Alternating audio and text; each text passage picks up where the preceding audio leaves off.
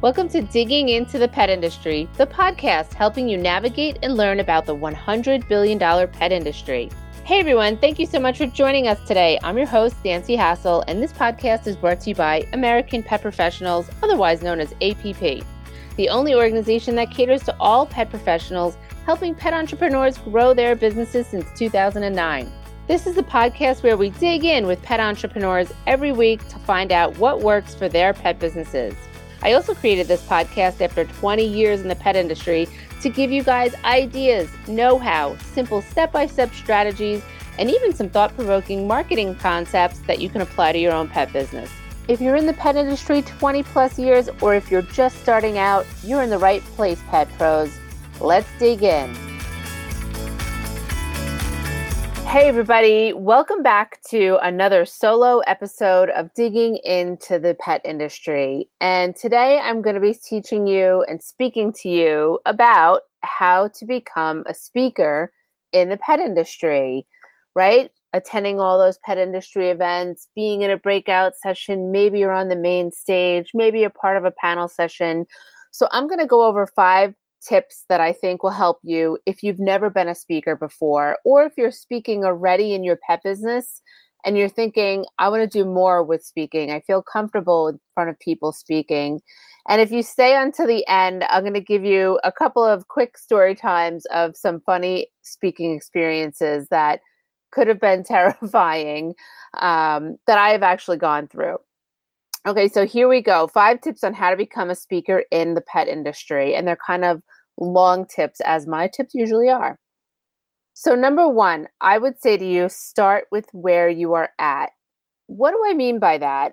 So, you may want to speak at a pet industry event, but have you ever spoken in front of anyone from, say, let's say 50 to 500 people or more? If your answer to that is no, I think you should start with where you're at. You can start with where you're at by hosting an event within your pet business location, or maybe you're a dog trainer or a pet sitter or somebody that doesn't have a brick and mortar. You can either cross promote with a pet business, you can host an event at a library and be the speaker. As long as you promote it properly, you'll get people there. Um, so, this will help you if you want to become a speaker. And guess what? If you're already speaking as, let's say, a dog trainer in a training session, you're already doing that at every dog training class, whether it's a one on one dog training, puppy kindergarten, um, agility classes, you are speaking, right? So it doesn't matter if there's one person or 20 people in your class, you are already a speaker. So start with where you're at and think about how you can correlate what speaking sessions you're already doing into a breakout session at a pet, a pet industry event or on a stage at a pet industry event. And that's a lot of what can be intimidating, right? You might be a dog trainer in your comfort zone. You're used to doing the 20, 30 classes, one on ones, or a pet sitter, or maybe you're teaching pet first aid and CPR, whatever it is. And then all of a sudden you have to go up on stage with a PowerPoint presentation and do all the things and engage your audience and do a good job. It can be really intimidating. I have faith in you. I know that you can do it. So I'm not saying don't go for it. Go for it and pitch yourself to be a speaker at a larger event.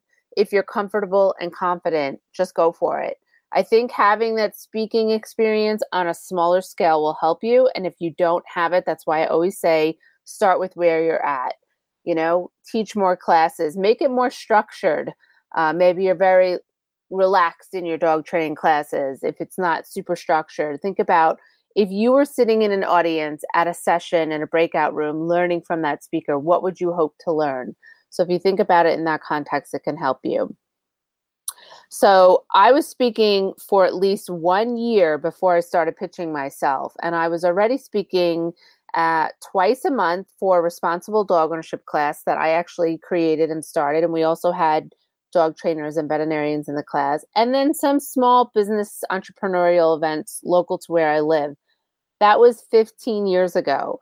So uh, it took me some time before I had the confidence to really start pitching myself to be a speaker. And one year I said, I really want to speak as at many as many pet industry events as I could can, and I think I did seven um, conferences that year, which was crazy. It's a lot of work. It's a lot of travel. So that's something else you have to think about. So, tip number two, I would say to you ask yourself, what are the top three areas that I love to speak about? What are those top three areas that you love to speak about that I feel like I have, I'm an expert in, um, that I can talk about all day long in my sleep? I've been doing this forever. What are those top three areas? So, why do I say what the top three areas is because often when you're pitching yourself to speak at a pet industry event, you may be asked to do three different sessions. So think about those top three areas of expertise that you're already giving information out on the regular. And if you're not sure, a lot of times people don't even realize what those top three areas are. Think about what your frequently asked questions are that you get all the time as a pet business owner. What are they always going to you for? Um, what are those frequently asked questions that somebody comes into your store, asks you about dog training? Maybe you're a veterinarian, whatever those regular questions are that you really feel like you're an expert in, or perhaps you have additional schooling in and you know you're an expert in. So list those out. And it, that can grow as the years gone on. I've spoken for 15 years now on many different topics. Um, but only in topics that I really felt strongly in, that I had expertise in and experience in. And I've even said no to some topics that were like, hey, can you talk on this? Absolutely not, because I don't want to make a fool of myself up on stage not knowing that area of the pet industry. So I have said no, and that's okay too. You can say no. That would be tip 2A is if you're so excited about becoming a speaker and perhaps somebody reached out to you and said, I saw what you're doing. I want you to be a speaker. Can you speak on these things? Be honest and say, I would love to be a speaker, but those are not the topics of my expertise because that's just going to put so much more stress and work on you to become that expert on the topics that you're not. So pick those three areas that you love to speak about that you are an expert in. Okay, so tip number three start building a video library of your speaking sessions, even if they're in front of a smaller audience. Why?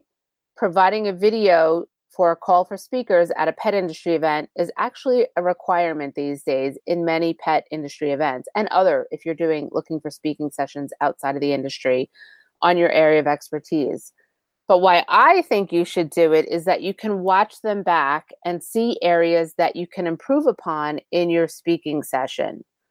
Perhaps you're in a session and you have somebody ask a question. Are you properly answering their question so that they understand what it is that you're trying to teach them as you're speaking, right? So I think it's really important to, yes, get those um, videos for speaking experience as you're pitching yourself.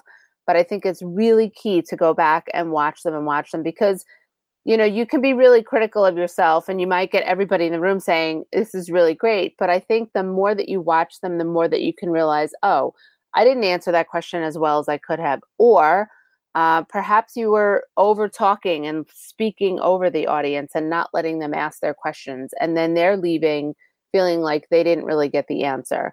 If you're not sure, if somebody's asking a question, the best thing to say is, I am not sure about that, but I could find out for you.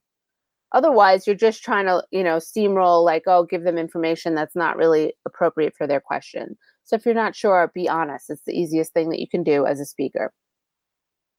Tip number four is be you, be yourself. It sounds simple enough, right? Speaking and standing in front of a room of 100 people or more in a breakout session can be super intimidating. But if you are yourself, you know your stuff, and you can connect with your audience just like you're talking to a client or a customer, it's really going to help your speaking style as you speak more and more, whether it's in small sessions where you are or you're pitching yourself. I personally like to have a lot of fun with my speaking sessions. Not to say that I didn't have absolutely terrifying stage fright from time to time or things that happened before the speaking session, during the speaking session that you feel like you're having an outer body experience. But I was myself. I wasn't trying to be anybody else. The one thing I will say is I always have to make sure I don't curse on stage. And I know that sounds funny, but I'm from New York. I can curse a lot. You know, depending on the venue, you may not want to be cursing. Some venues it might be a little bit less um, you know, worrisome. But that's for me, my speaking style. I was myself, but I had to make sure I edited myself on certain words. So I would say that sometimes when speakers are starting out, one of the things they do is they'll emulate who they admire. Perhaps you took a course with somebody who you love and you want to really be like, and you want your business to be like them. And then you try to talk like them and sound like them. And it's not really who you are. And I think being yourself, sharing your knowledge and expertise is, and showing your human side, that is going to shine through while you're speaking, teaching, and connecting with your audience. If you're trying to be like that person, you're emulating a little bit, and listen, it happens when you're first starting out, it's okay. But if you're really trying to be someone else or talk about a topic that is not your area of expertise, you know, or do things that you're not really comfortable with on stage, like maybe you are trying to be really funny and you're more of a straight shooter, you know, like certain things, that's also going to shine through and not always in the best way and can make you feel really uncomfortable. So the more that you're yourself and you're really thinking about, you know, the things that you love to talk about and how you can connect with that audience, that is going to shine through. That's going to keep people in that breakout session. That's going to keep people coming to the next breakout session and having fun and realizing that wow this person is dynamic. I want them i want to learn more from them. So you know think about that as you're growing in your speakerhood. I think i just made that up. Speakerhood. Okay so tip number five if you have not already done this look at the pet industry events that you dream of being a speaker out and list them out if you've never been to that specific event that you want to speak at that could be a really good place to start attend the event, attend a bunch of the sessions at the event. This way you can see how different speaking sessions are laid out, how they're done, etc. This will help you understand on what it what is expected of you and what you can expect as a future speaker. I can't stress this enough. Uh, this year, as I'm recording this, I'm coming up on my six year speaking at Global Pet Expo, which is crazy that it's six years. I'm so grateful to be going back. And I went to Global for, I think, five or six years before I ever spoke there. And I sat in on a lot of sessions. And it was a dream of mine to speak there. But I was very fortunate as they reached out to me because I was already speaking at a lot of places. It's not ego, it's just history, right? And I think that it's really important. I've been to other um, conferences that I was like, no way would I be a speaker here. It's not my area of expertise, like veterinary conferences. I could talk about like marketing, PR, all the things to a vet community. I can, you know, rotate what my area of expertise is to that. But some of them were intimidating. I was like, nope, not speaking to this room of people um, because I went and I, you know, decide I don't want to pitch myself to speak at certain places. And that's okay if you find that too. But I can't stress enough is attending the events, learning what they're about, what they're looking for in a speaking session, and knowing what those speaking sessions were done previously. So, if you haven't already looked at our pet industry events calendar, we will link it in the show notes. But we have, I think it's up to 80 pet events during the year, this year in 2023, and it's still always growing. So, there's plenty of opportunity for you to look into a potential speaking perhaps later this year or maybe in 2024 um, and so forth. So, a bonus tip for me would be don't let speaking intimidate you to the point that you change your mind. Perhaps you go to one of those breakout sessions and you're overwhelmed by the amount of work that the speaker did. Don't let it intimidate you. They started somewhere too, right? And their first speaking session was probably very nerve wracking as well. And maybe they've been speaking for 10, 15, 20 years, maybe even two years, and they're just really good at it. Do not let it intimidate you. I know so many brilliant people that after I'm speaking with them, or maybe I interviewed them for our podcast or our live video show, I'm like, oh my God, you need to be a speaker. You have so much to share. Your gift needs to be shared. But they're not interested in speaking and being on camera. Sometimes people don't even want to be on live video for an interview because they're so worried about how they're going to look and sound, right? So, speaking is not for the faint of heart, but I don't want you to be intimidated by it. Um, when you're surrounded by your peers and you're teaching what you know, you're going to get really good positive feedback, and people are going to come up with you and connect with you and want to know more. So I've had some really scary experiences that have, you know, definitely stretched my fear of speaking. And I will tell you this a fun fact when I was in college, I actually had to take a speaking class. I went for communications and television production. And I was a TV producer for 10 plus years behind the scenes. Don't put the camera on me. You don't need me in that shot, like terrified of the camera. But I had to do a speaking class. And my school was a smaller school. I went to New York Tech in Old Westbury. And I think our speaking class was like eight or 12 people. So it was not a lot of people. I hated the class. I hated having to get up and speak. Each week we had to speak on a different topic. We had to write our speech. I hated everything about it. I'm grateful that I had that experience now, but I hated it. And I also told all of my friends and family when everybody was getting married, don't ask me to speak at your wedding because I don't want to do it. So you might have that fear. You might be really intimidated by it. You might be really scared by it. But I'm honestly grateful for those fearful moments, for moments where maybe the cord fell out of my laptop and my slides went away in the middle of the presentation. And I'm on stage with a room of 100 people. And I'm like, oh, great, my slides went away. Here's another fact if you know your content well enough, the slides are just for the audience. You don't really need the slides. If you prepare well enough, you don't need the slides. But you know, I was like, oh, all right, great. I just remained myself and was like, let me think about if I can get this, fix it, put it back together, pu- plugged in some of the cords because the AV person wasn't there. And it took a few minutes and it came back on. After that session, um, I, and a very nice lady came up to me and said, Oh my God, I can't believe you didn't freak out. And I said, Well, why would I freak out? There's nothing I could do to control that my slides popped away. And she's like, Oh, I didn't think about it that way. She's like, I would have been terrified. I'm like, it is what it is, right? So I'm grateful for all of those crazy speaking experiences. One time my slides wouldn't load and a couple of people started leaving the session and it was about PR. So I just started the presentation because I already knew it and I already rehearsed and I did PR for 14 years. So, you know, it wasn't exactly how the slides went, but I had it pretty well rehearsed in my brain. And I said, you know what, guys, we don't really need the slides. I'm just going to go for it and it took like 20 minutes for those slides to load. I don't know what the problem was. The AV girl was amazing and worked on it, but I didn't let that stop me. I didn't say, "Oh, oh well, I guess the slides aren't working because I'm there as a speaker. I'm not going to disappoint the show. That's another part of it, right? You're there as a featured speaker. You don't want to disappoint the show, so you do have to move on. And as they say in show business, move on with the show.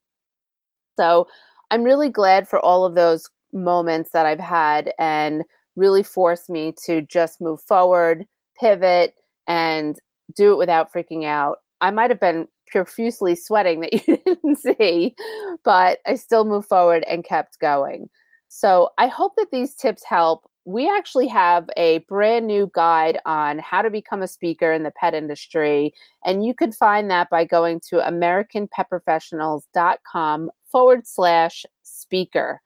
And I hope that you check that out because there is pages and pages and pages of information, places you could go, tips that you can do far beyond this podcast on how to become a speaker. And I think that, you know, if you're really thinking about it, you should do it because it's always good for shows to have diversity in the different topics in different areas and different people that have expertise in speaking. So I really hope this motivated you. And if you like this podcast, we would love for you to share it, give us a follow, a subscribe, a rating, a review, all of those good things.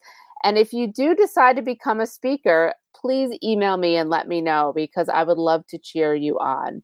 So I hope that helped. How to become a speaker. Again, go to AmericanPetProfessionals.com forward slash speaker to check out our very in depth guide with a ton of information with 15 years of speaking history, um, I think it will help you move forward and become that highlighted featured speaker.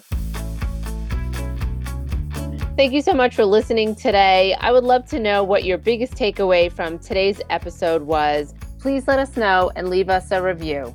If you're new to our podcast, we'd love it if you subscribed, shared this episode, and I hope you tune in regularly to hear from our next guest and get tips, ideas, and stories about the pet industry from yours truly.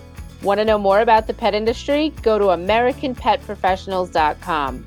Okay, Pet Pros, until our next show, take care and don't forget to spend some time with your pets today.